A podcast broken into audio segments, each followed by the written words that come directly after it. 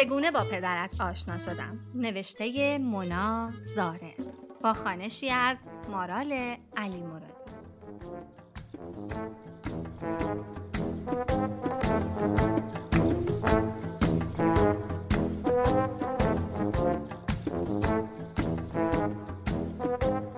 قسمت سیوم.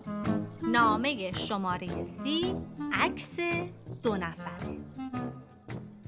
می‌بینم که به روز شمار نامه های آخر رسیدن به پدرت می‌رسیم و تو فرزند بیکار و علکی خوشم دلت را خوش کرده ای ببینید تهش چه می‌شود. آخر من نمی‌دانم تو که میدانی من و پدرت هستیم و به وجود خودت هم که اطمینان داری. دیگر مشکلت چیست و کجای تنت سی هفته است که خارش گرفته تا بفهمیم ما چطور همدیگر را پیدا کرده ایم بی خود گفته بودی رفته این مراکش تا کتاب جهانگردیت را کامل کنی. پدرت شرط بسته نشسته ای لبه تنگه جبل و تارق و نامه و مسائل خانوادگی شخصی ما را برای آن آفریقایی ها می‌خوانی و به ریش پدر بدبختت میخندید که سی نامه گذشته اما پیدایش نشده. من را بگو خودم را مچل تو دختره 45 کیلویی کردم که تربیتت از دستم اینطور در رفته که الان جرأت می‌کنی کیلومترها از ما دورتر باشی. اعصاب هم ندارم چون غذای رژیمی پدرت به خاطر اینکه داشتم به خاطر می آوردم آن شب دایی امیدت چه کار کرد؟ سوخت. خب بذار یک نفس عمیق بکشم و ادامه آن شب.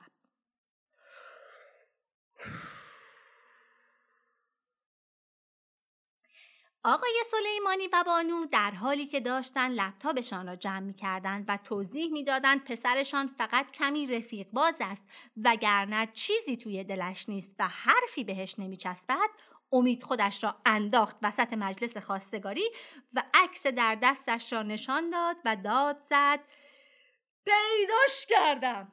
اون بیناموسی که اسمش روتر رو پیدا کردم! جایی که یادم بود همیشه فقط یک اسم امو الله روی من بود. آن هم به خاطر شباهت زیادی که بین من و امو وجود داشت. یعنی امو اگر سیبیل قیتونیش را می‌زد و لباس گلار میپوشید می‌توانست جای من کنکور هم بدهد. امید عکس را نشان داد. عکس دو بچه سه ساله که کنار هم نشسته بودند و یکیشان در حال گاز گرفتن بازوی آن یکی بود. و آن بچه گاز گرفته شده کسی نبود جز من. بابا چانه امید را گرفت و به سمت خودش چرخاند و گفت خب که چی؟ می‌دانستم چی در سر امید میگذشت. همه امان می‌دانستیم. در خانه را زدند و آقای سلیمانی در حالی که داشت تهدید می‌کرد مامان را به خاطر گستاخیش اخراج می‌کند به همراه زنش از خانه بیرون رفتند.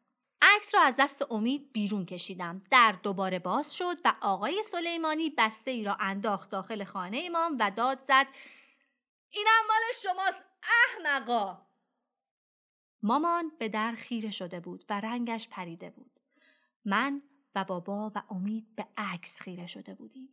پسری که داشت گازم می گرفت یک هوا از من بزرگتر بود و موهای فر داشت. کلاهگیسم را از روی سرم کشیدم و گفتم این کی هست حالا؟ امید دستش را چند بار روی پیشانیش کوباند و گفت هر کی هر کی که هست ناموس منو گاز گرفته. این ننگ پاک نمیشه مگه اینکه بیاد بگیرتت. امید سن و سال و نوزاد و باله خالیش نمی‌شد. فقط یک چیز در ذهنش تعریف شده بود مرد و زن ناموس و بیناموس. اما این بار بد هم نمی گفت. هر کاری کنیم خانواده ایم و مغزمان به هم راه دارد. عکس را از دستش کشیدم. چشمهای مامان همچنان به در خیره مانده بود که گفت این سامانه پسر شعله بندنداز موهای طلایی شعله بندنداز نقش کلیدی و کاربردی زیادی در خانواده ما داشت. یعنی یکی از چیزهایی بود که اگر یک دانش روی کت و یقه مردان فامیل پیدا می‌شد دو روز بعدش چند بچه به بچه های طلاق فامیل اضافه می‌شد. عکس را توی جیبم گذاشتم و امید قلنج گردنش را شکاند و با انگشتش اشاره داد برویم خانه. عکس را توی جیبم گذاشتم و امید قلنج گردنش را شکاند و با انگشتش اشاره داد برویم.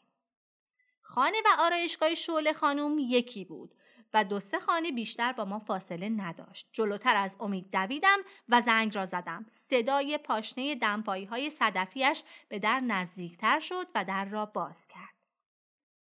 پف و حجم موهایش آنقدر زیاد بود که وقتی نزدیکت می‌شد خارش بینی می گرفتی. قبقبم را جلو دادم و گفتم به سامان بگید بیاد بریم خونه. من دیگه طاقت ندارم. نخند. نامه شماره سی رسیدیم و در شرایط من نبودی که بدانی بعد از این همه تجربه باید از مسیر طلبکاری وارد قضیه می شدم. امید پشت سرم رسید و دستش را کوباند به شیشه در. دهانش را باز کرد تا داد بزند که عدسه کرد. شعله لبهایش را قنچه کرد و گفت طاقت چی؟ بیای تو.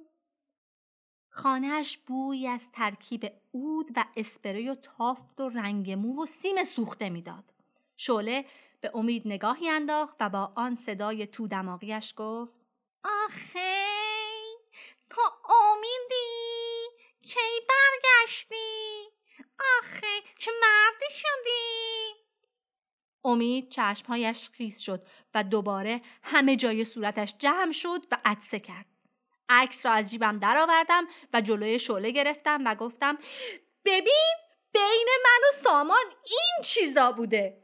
ما هم خانواده سفت و سختی هستیم. دختر ترمینال نیست همه بیان و برن با احساساتش بازی کنن. به سامان بگید بیاد تکلیف این عکس رو معلوم کنه. نگاهی به امید انداختم تا ادامه حرفهایم را بگیرد که دیدم همچنان دماغش را جمع کرده و چشمهایش را باد می‌زند تا عدسه بعدی سراغش نیاید.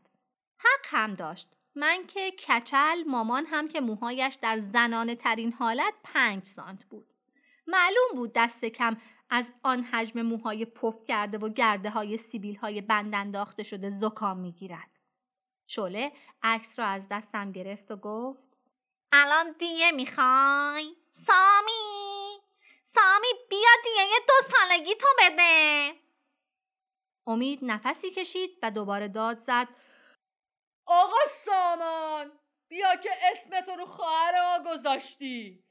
بیا جمع کن این قضیه رو. من حوصله و اعصاب ندارم شعله روی یکی از سندلی های آرایشگاهش نشست و داد زد دو سالشونه ها!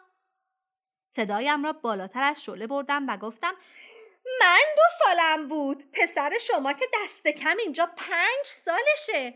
سو استفاده از روحیات کودکانه هم بذاریم تو پروندتون ها؟ سامان امید به پستر زنی که به دیوار زده شده بود با دهان باز خیره مانده بود. کم کم داشت باورم می‌شد امید اروپا نرفته. آستینش را کشیدم و داد زدم سامی بیا بیرون! شعله دوباره عکس را نگاه کرد و داد زد سامی مامی بیا بیرون! در اتاق گوشه آرایشگاه باز شد و پدرت از اتاق بیرون حالا با آن آفریقایی های لب جبر و تاره خشکتان بزند تا هفته بعد. فعلا مادرت.